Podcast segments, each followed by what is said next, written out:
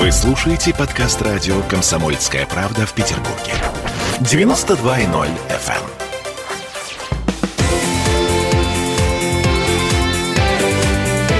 Картина недели. Это мы вернулись в петербургскую студию радио «Комсомольская правда». Я Дмитрий Делинский. Я Ольга Маркина. Ректор Гуманитарного университета профсоюзов Александр Записоцкий вместе с нами продолжаем на троих подводить некоторые информационные итоги уходящей недели. В этой четверти часа большая политика, настолько большая и настолько политика, что мы, что, мы на пороге новой войны на Украине.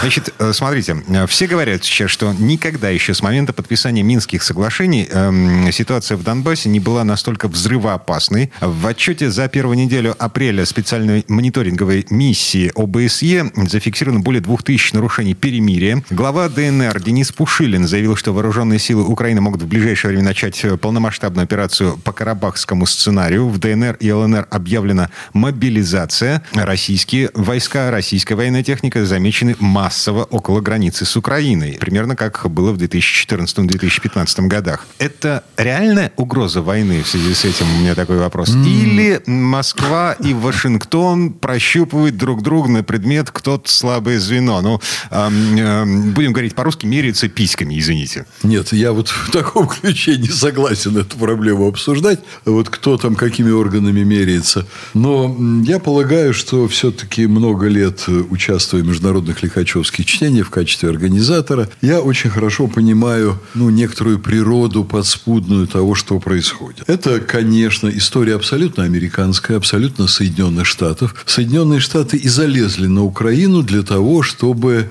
поддерживать свою мировую гегемонию, оказывать давление на Россию, сохранять свои позиции вот такой доминирующей силы, которая может всем остальным на свете делать неприятности. Она делает неприятности всем. Но погодите, это же было еще при Обаме. Что это? Ну, вот э, то, о чем вы говорите, американская да, администрация да, влезла конечно, на Украину, это еще конечно, при Обаме было. Конечно. Но Трамп куда более здравый человек, чем нынешний Байден. И Трамп не хотел лезть в эту историю, поэтому американские спецслужбы работали по своим ранее утвержденным программам, совершенно автономно практически от Трампа. Он этого не касался. Они продолжали там такую разрушительную работу, поддерживая свое присутствие. И в какой-то момент, вот с приходом новой администрации, этой новой администрации показалось интересным себя утвердить за счет вот такого локального конфликта с Россией там. И они нагнетают всю эту обстановку. Это абсолютно абсолютно на 100% американская история, которая не нужна Западной Европе. Mm-hmm. Так все-таки... Да. Теперь главный ваш вопрос, Дмитрий. Да, будет война или нет? А этого никто не знает. Нет, подождите, а может быть главный вопрос в том, почему э, Российская Федерация ведет себя так странно? Вот смотрите, понятно, да, с Арцахом, что у нас там произошло, э, это все понятно, да.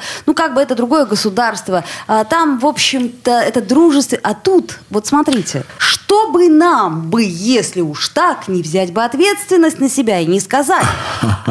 Александр Сергеевич, это очень серьезный вопрос. 224 тысячи человек в ДНР уже получили гражданство России, будут участвовать в выборах в Госдуму. А, глава ДНР Денис Пушилин на этой неделе заявил, что к сентябрю их будет уже в два раза больше не 224 тысячи человек, а полмиллиона. Семь Господа, лет длится это издевательство. Господа, остановитесь. Почему? Значит, я понял ваш вопрос. Если позволите, я Хорошо. перейду к дискуссии нашей с вами. Значит, во-первых, ответа на вопрос Дмитрия не знает никто. Будет ли война ни Соединенные Штаты, ни Западная Европа, ни э, Россия, никто не знает. Но существует огромная вероятность того, что Россия там даст очень резкую пощечину Соединенным Штатам. Вот э, я э, прошу, может быть, даже тех, кто не следит внимательно за политическими событиями, обратить внимание на ситуацию, когда Грузия подмяла под себя Аджарию. Угу. Аджария совершенно не собиралась сдаваться, она совершенно не собиралась э, грузин туда впускать, но приехали Соединенные Штаты, которые сказали, а будет вот так. Так. И там были российские представители, которые просто промолчали. Это хорошо? Это очень плохо, но тогда не было возможности возражать. А сейчас? Сейчас я хочу обратить ваше внимание на то, что ситуация очень сильно меняется. Я напомню вам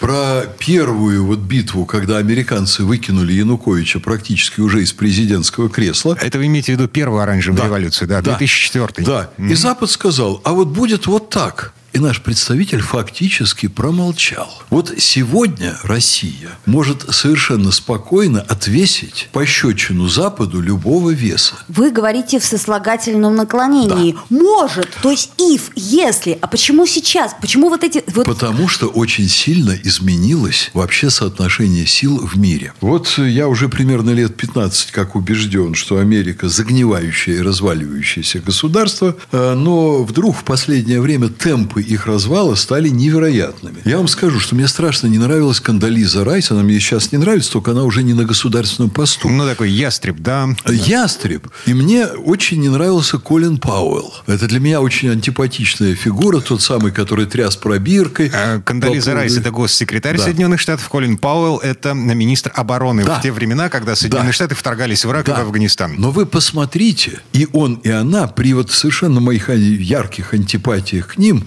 вот, но я вынужден признать, что это очень серьезные фигуры, вызывающие уважение, твердые, понимающие, что делать. Они делали, конечно, всему миру, ну, невероятно чудовищные гадости. Они вторгались в страны, они убивали там людей сотнями тысяч, ну, по, по их решению. Но это были чрезвычайно мощные фигуры. Харизматичные лидеры. Понимающие, что они что делают. Они делают и что с хотят. политическим опытом, с великолепной подготовкой и так далее. Найдите сейчас там, в государственной элите, на первых ролях, хоть одну фигуру, маломальски приближающуюся к этим двум. Да? Александр Сергеевич, а смотрите, что мы-то хотим в этой ситуации? Не, подождите. Э, давайте я с предыдущей темой закончу, потом с ну, удовольствием хорошо, перейду к тому, что мы хотим. Давайте, давайте. Вот у меня есть ответ и на этот вопрос. Хорошо. Американская элита – это сегодня набор секретарш вот той самой элиты времен Обамы. Просто они постарели. Те старые, то поколение, оно уже ушло в другие сферы. Что это за поколение? Блинкин. Да вы мне скажите, кто это такой Блинкин, чтобы с ним вообще всерьез кто-то мог разговаривать на мировой арене? Китайцы на него посмотрели и поняли, что с ним разговаривать нечего. Вот они встречались на Аляске. Лавров говорит, да нам вообще больше с ними разговаривать не о чем. О чем с ними можно разговаривать? Это люди непрофессиональные, которые не занимаются дипломатией, которые не умеют себя вести. Вот я, между прочим, думаю, что настала пора американскому послу в Москве паковать чемоданы.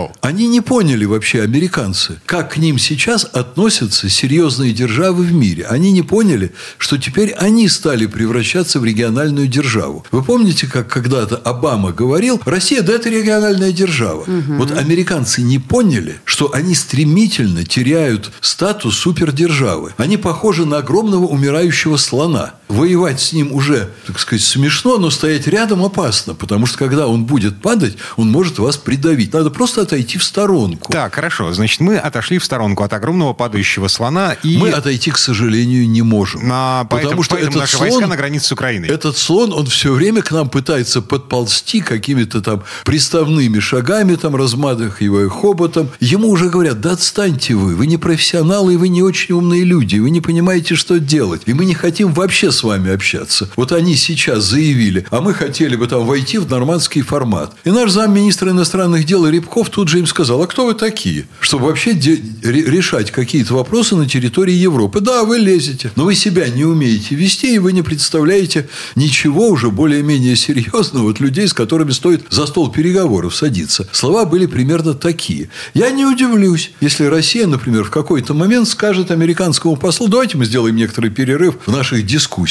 Оставьте у себя в посольстве там уборщиц, клинеров, охранников, а сами, ну, уезжайте немного, отдохните. Вы нам не интересны. И вот у меня вопрос, а что Россия при этом потеряет? А ничего не потеряет. Отвесит пощечину, на которую Соединенные Штаты вообще ничем не смогут ответить. Потому что наш-то посол просто собрал чемоданы и уехал из этой странной и загнивающей Америки. Теперь на ваш вопрос. Да, на мой вопрос ответьте, Олечка, пожалуйста. замечательный да. вопрос. А чего... Буквально минута. Да. Угу. Чего мы хотим? Чего мы хотим? Во-первых, мы бы хотели от всей этой дряни держаться подальше. Нет, подождите, я говорю Но... конкретно про э, Донбасс, Донецк и ДНР, Хотели бы э, держаться ЛНР. от действий Украины, ведомой Соединенными Штатами, подальше. Но мы выдвинули туда свои войска. Мы говорим о том, что мы имеем на это право. И мы очень четко дали понять, что если дальше будет идти развитие этих событий, то Россия ответит, я не сомневаюсь, ответит жестко. Подождите, а, это, это вы не сомневаетесь, а вот мы а сомневаемся. вы меня и спрашиваете. Так, я, я понимаю. Нет, Погодите. подождите, я говорю, мы вот Россия, вот по вашему мнению, конкретно